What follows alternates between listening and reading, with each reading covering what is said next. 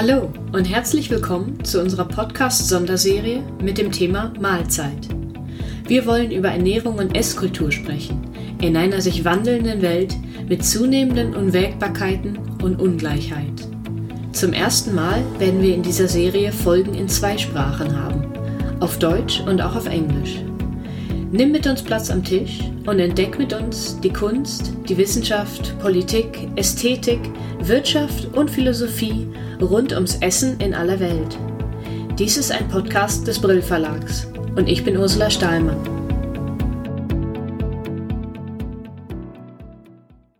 Heute spreche ich mit Professor Kassung, Physiker und Germanist, Professor für Kulturtechniken und Wissensgeschichte an der Humboldt-Universität Berlin und, wichtig, Autor des Buches Fleisch. Guten Morgen. Guten Morgen, seien Sie gegrüßt. Schön, dass Sie da sind. Ich fand Ihr Buch unheimlich interessant und ähm, ein bisschen provozierend schreiben Sie gleich in der Einleitung. Wenn man verstehen will, warum und wie wir Fleisch essen, muss man auf Berlin des 19. Jahrhunderts schauen. Was wollen Sie damit sagen? Ja, also man kann, glaube ich, das, was Fleisch in unserer Kultur, in unserer Gegenwart ist, in zwei Hinsichten sich anschauen, sich vergegenwärtigen. Das eine wäre eine essentialistische oder essentielle Sicht, dass man sich fragt, was bedeutet das Fleisch für mich aus sich selbst heraus? Und das andere ist eher eine strukturale Sicht und dann wird das Fleisch zu einem Nahrungsmittel wie viele andere Nahrungsmittel, das vor allen Dingen durch den Prozess der Industrialisierung hervorgegangen ist. Und Industrialisierung ist etwas, was nicht nur im 19. Jahrhundert stattgefunden hat, sondern was in ganz vielen Epochen der Menschheitsentwicklung eine ganz wichtige Rolle gespielt hat. Die Entwicklung der ersten Steinwerkzeuge war eine Protoindustrialisierung. Und ich glaube, auch das, was heute passiert im Umfeld mit nicht fleischlichen Nahrungsmitteln, ist auch ein Prozess der Industrialisierung. Wenn wir uns anschauen, wie vegane Nahrungsmittel hergestellt werden, welche Technologien dafür notwendig sind, dann ist das auch ein Prozess der Industrialisierung. Und wenn man das dann, wenn man diesen Weg geht, stellt sich die Frage, ist Fleisch vielleicht etwas, was jenseits der Tatsache, dass Fleisch auch Fleisch ist, etwas bedeutet einfach aus dem, aus dem kulturellen Umfeld, aus dem heraus es erzeugt wurde, nämlich eben als industrielles Produkt, was für ganz viele Menschen verfügbar ist, was plötzlich überall und zu jeder Zeit verfügbar ist und wo es dann gar nicht so sehr um das Fleisch an sich geht, sondern um die Frage, was bedeutet das? Was bedeutet das in der Gruppe, in der ich dieses Nahrungsmittel zu mir nehme? Was bedeutet das mit den Politiken, die damit verbunden ist? Was bedeutet das mit medizinischen Zuschreibungen, die dann damit verbunden sind? Und dann ist Fleisch vielleicht gar nicht so außergewöhnlich, wie es auf den ersten Blick scheint. Das ist die Grundfrage des Buches. Und das habe ich, äh, das machen Autoren dann gerne am Anfang etwas provozierend geschrieben, damit äh, die Leserinnen und Leser nicht direkt zu Anfang aussteigen, sondern weiterlesen. Also das Fleisch als Symbol für die Industrialisierung und in dem Fall dann im 19. Jahrhundert oder am Ende des 19. Jahrhunderts. Naja, das Fleisch als das, was hineinprojiziert wurde in Erwartungen an ein industrialisiertes Nahrungsmittel in dieser Zeit. Genauso wie wir heute bestimmte Bedeutungen in äh, vegetarische oder vegane Nahrungsmittel hineinprojizieren. Das ist besonders gesund, das ist besonders moralisch gut, das ist gut für den Klimawandel. Genauso wurde in das Fleisch im 19. Jahrhundert ganz viel Bedeutung hineinprojiziert. Bedeutungen, die ganz anders sind, teilweise auch für uns unverständlich.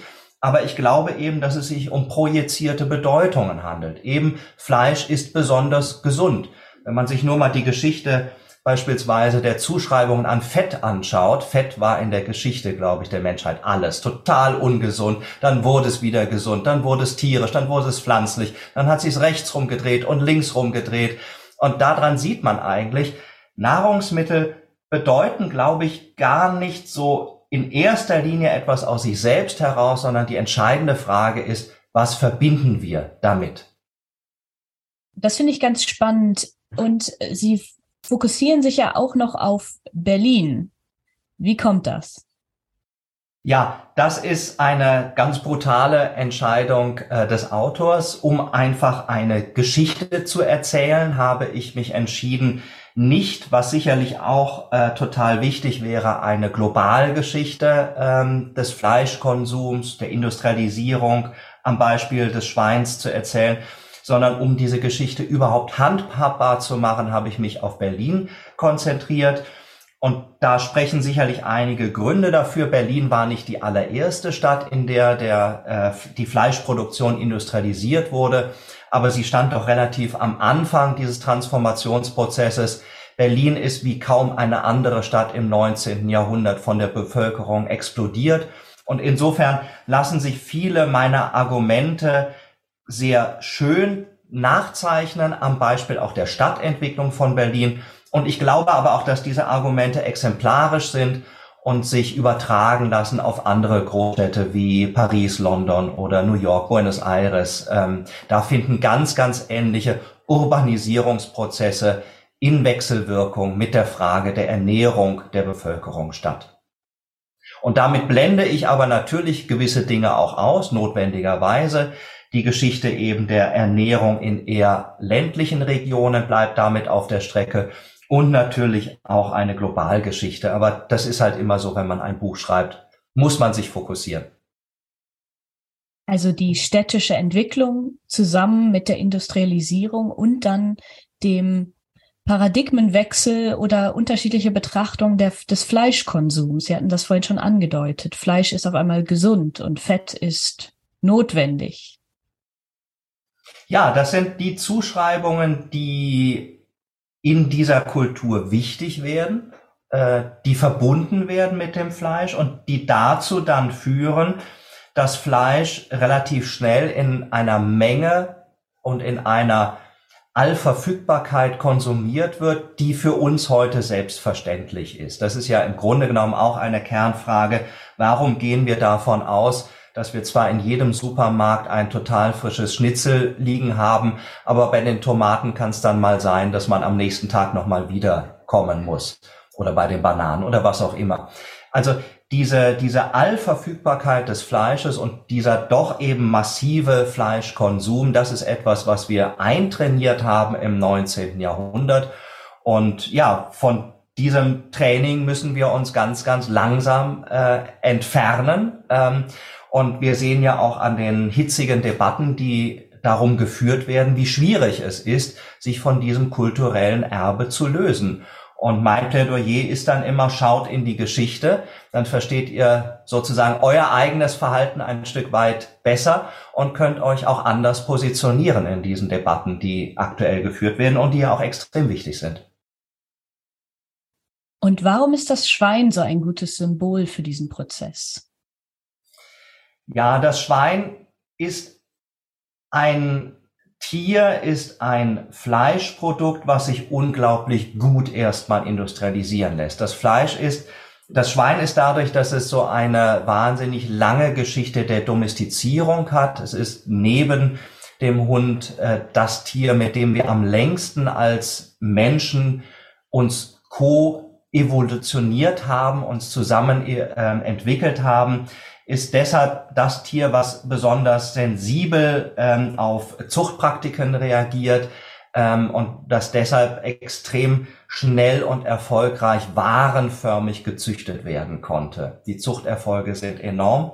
Das ist das eine. Das zweite ist, dass das Schwein in der Haltung, dadurch, dass es eben schon weitestgehend domestiziert äh, war, ähm, relativ einfach zu handhaben ist. Es ist von der Triebfähigkeit unproblematisch, ganz anders als äh, Rinder, die schwierig sind in der Haltung. Es ist auch nicht so anfällig äh, in Bezug auf Hygiene wie Geflügel. Und deshalb kann man viele Industrialisierungsprozesse äh, relativ gut nachvollziehen. Bis dahin, dass das Schwein sich ja auch es bewegt sich jetzt vielleicht ein bisschen anders als Menschen, aber man kann doch viele Bewegungsvorgänge vergleichen. Also das, was wir heute ähm, ja auch machen, wenn wir uns in Mengen bewegen, zum Beispiel am Flughafen. Das gehorcht Regeln und Strategien ähm, der Logistik, die ganz ähnlich sind zu dem, was entwickelt wurde damals bei der Massentierhaltung am Schwein. Also das Schwein ist ein Tier, was relativ nah am Menschen ist, was sehr gut auf Zuchtpraktiken reagiert und was dann eben auch günstig von der, von der Ernährung ist. Das, das Schwein ist ein Allesfresser. Äh, das heißt, das kann auch einfach relativ gut ähm, gefüttert werden, in eine Maschine, in eine Fleischwerdungsmaschine verwandelt werden, wenn man das pointieren möchte. Sie hatten gerade die Hygiene angesprochen. Ich finde es als Medizinerin selbst auch besonders spannend, was Sie beschreiben, wie zum oder zu Ende des 19. Jahrhunderts dann auch die Gesellschaft Verantwortung übernimmt für die Sozialhygiene. Der Schlachthof übernimmt die Verantwortung für die Gesundheit oder die, ähm, die Unbedenklichkeit des Fleisches, aber das geht natürlich über das Fleisch hinaus. Trinkwasser, können Sie das kurz beschreiben? Ja, das ist natürlich ein ganz wichtiger Teilprozess auch der Urbanisierung, der Verstädterung des Lebens.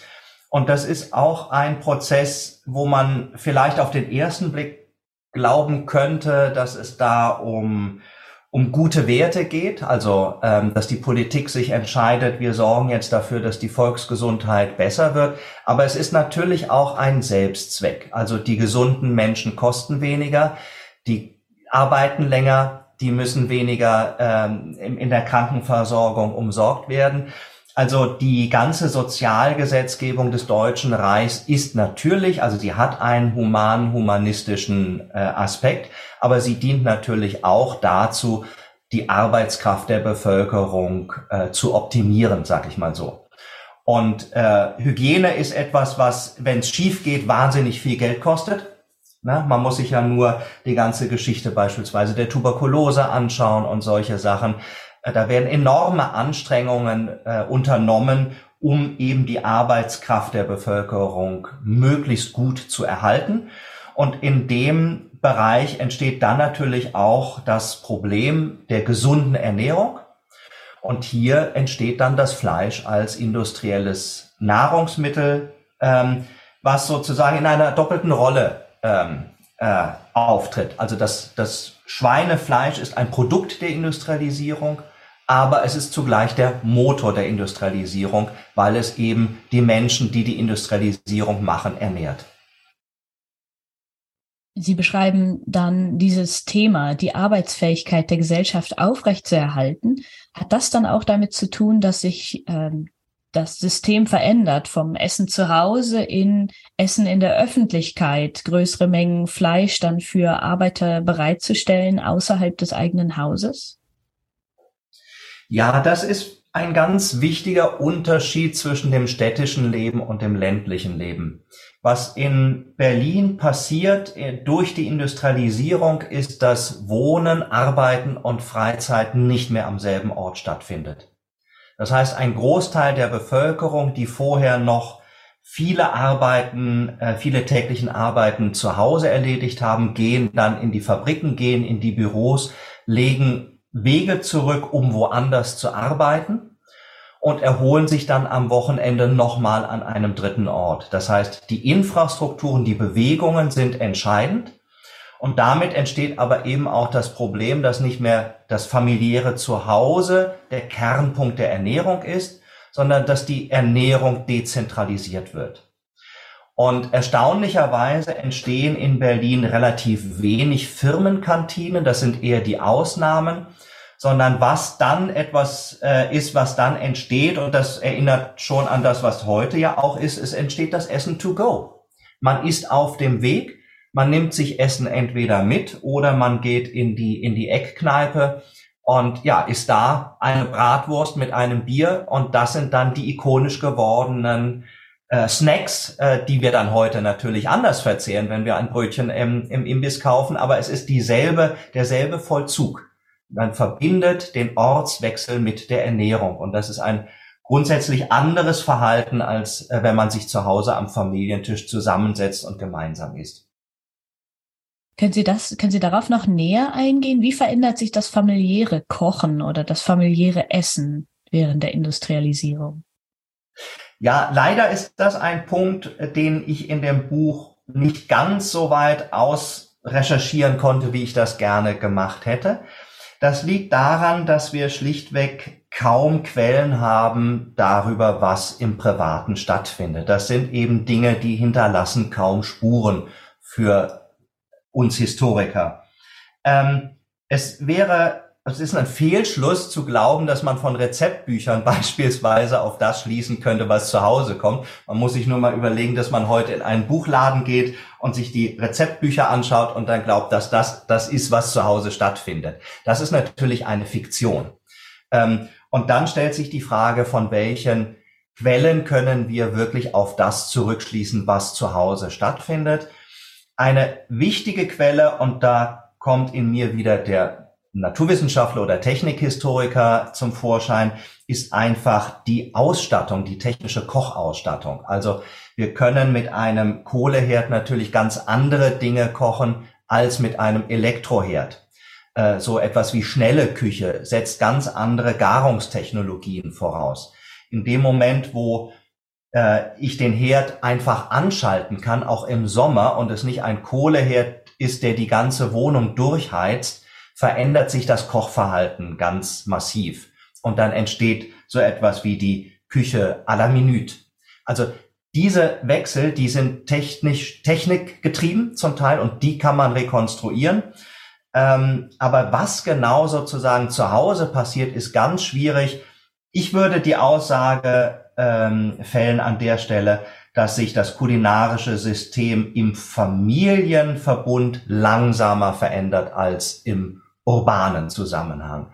Also dass wir es da mit unterschiedlichen kulinarischen Systemen haben, die eine andere Veränderungstendenz haben. Und ganz interessant, Sie beschreiben, Kinder fangen an, mit Spielküchen zu spielen. Ist das wirklich auch ein Produkt der Industrialisierung? Das ist nicht unbedingt ein Produkt der Industrialisierung, sondern das ist ein Element dessen, was man eine innere Urbanisierung nennen könnte. Also wir haben ja die Situation, dass Berlin quasi explodiert und dass die Menschen ganz neue Formen des Zusammenlebens, des sich Bewegens in der Stadt, des sich Verhaltens in Massen und sowas erlernen müssen. Sie müssen lernen, sich anders zu ernähren. Sie müssen lernen, sich anders durch die Stadt zu bewegen. Und ähm, im bürgerlichen Bereich müssen tatsächlich dann die Frauen auch lernen, die Hausangestellten so anzuleiten und so zu beaufsichtigen, dass das mit der Ernährung der bürgerlichen Küche funktioniert. Und da haben wir die Situation, die uns heute ja auch bekannt ist, äh, dass das Wissen und die Praxis des Kochens auseinandergeht. Also man kann relativ viel über das Kochen wissen, zum Beispiel, indem man Bücher liest und sich Zeit, äh, äh, äh, sich ähm, Fernsehsendungen anschaut. Aber das heißt ja noch nicht, dass man die Praxis des Kochens beherrscht. Und dieses Auseinanderfallen, das wird eigentlich in der Puppenküche ein Stück weit trainiert weil da das Kochen simuliert wird und dann kann man anschließend den Hausangestellten sagen, was man kochen soll. Und dann haben wir ja in Berlin diese typische Situation mit Vorderhaus, Hinterhaus, getrennt durch einen langen Gang. In dem langen Gang steht das Buffet. Bis dahin trägt die Hausangestellte das Essen und die Hausdame nimmt es von da aus dann in den vorderen Trakt und tut so, als wenn sie es selbst gekocht hätte. Am Anfang angesprochen wir gehen immer noch, durchlaufen immer noch Prozesse der Industrialisierung, was unser Verhältnis mit Essen angeht. Was denken Sie, was ist aktuell ein Symbol für die Industri Industrialisierung unseres Essens? Was erwarten Sie für die Zukunft? Oh, das ist natürlich die allerschwierigste Frage, wenn Historiker gefragt werden, äh, was wir uns über die Zukunft erwarten. Was wir im Moment beobachten, ist ja eine extreme Unsicherheit in Bezug darauf, wie wir uns als Individuen ernähren sollen. Und auch, so weit würde ich ge gehen, eine gewisse Unentspanntheit. Es geht ja weniger darum, was man gerne isst und was man ungerne isst und was man in bestimmten Situationen isst, wie sich sozusagen Alltagsküche und äh, Festküche voneinander unterscheiden, sondern es geht sehr stark um Entwürfe des eigenen Lebens, äh, der Individualisierung. Also man sagt ja nicht, ich esse kein Hühnerfleisch, sondern ich bin Vegetarierin oder Vegetarier. Das heißt, das sind immer Projektionen auf Lebensentwürfe. Und mein Wunsch wäre, dass wir ein Stück weit uns da entspannen, äh, dass wir differenzieren, dass wir auch differenzieren zum Beispiel in der Frage, was ist Fleisch? Ähm, da gibt es ja Randzonen, über die wir gemeinhin überhaupt gar nicht nachdenken. Wenn wir nur mal das Thema Insekten ansprechen, an der Stelle wird es ja ähm, schwierig sozusagen, äh, kulinarisch von unserem Selbstverständnis. Aber wenn wir uns die wenn man mal den, den CO2-Abdruck von Massentierhaltung in Bezug auf Na Maden anschauen, ist das relativ unproblematisch. Ähm, Supervitaminlieferanten, äh, eiweißreiche Haltung. Also das ist, sagen wir mal, vom, vom, vom Ernährungsaspekt her ist das vollkommen unproblematisch, vom kulinarischen nahezu undiskutierbar. Aber Maden sind Tiere. So, also wo fängt das Fleisch an, wo hört das Fleisch auf? Ähm, kommen wir dazu, das vielleicht stärker zu differenzieren und kommen wir vielleicht auch dahin, die Situationen stärker zu differenzieren, in denen wir was essen, damit auch das, was Essen ja auch ist, es ist ja eben auch ein, ein hoher sozialer Faktor, äh, das nicht aus den Augen verlieren. Ich war letzte Woche in Malaysia und da ist die Situation ja eine grundlegend andere, weil in Malaysia ja drei Religionen ähm, unglaublich eng miteinander verknüpft sind. Äh, wir haben den Islam als Staatsreligion äh, in der Region Sarawak 60 Prozent Christen und trotzdem eben ganz viele Chinesen, die eingewandert sind. Also eine wahnsinnige Gemengelage aus, aus kulinarischen Traditionen und aber auch entsprechenden religiösen Regeln des Essens. Und es mischt sich aber ganz hervorragend. Man, man setzt sich zusammen, weil eben die Bevölkerung so unglaublich äh, divers ist. Und dann kommt alles Mögliche auf den Tisch und man isst halt sozusagen das, was man, äh, was man sich da herausgreift. Und vielleicht ist das ja etwas, äh, wo man auch mal, Stichwort Globalisierung, hinschauen kann. Wie gehen andere Kulturen mit Diversitäten des Essens um und äh, können wir davon vielleicht ein Stück weit nicht lernen, aber das auch integrieren in unsere eigenen Entwürfe. Vielen Dank, Professor Kasso, Autor des Buches Fleisch, die Geschichte der Industrialisierung. Ich bedanke mich ganz herzlich, Frau Steinmann, für das ganz äh, freundliche und ähm, spannende Interview. Das war unser Podcast Humanities Matter. Weitere Folgen findest du bei Apple Podcasts, Spotify und Google Podcasts.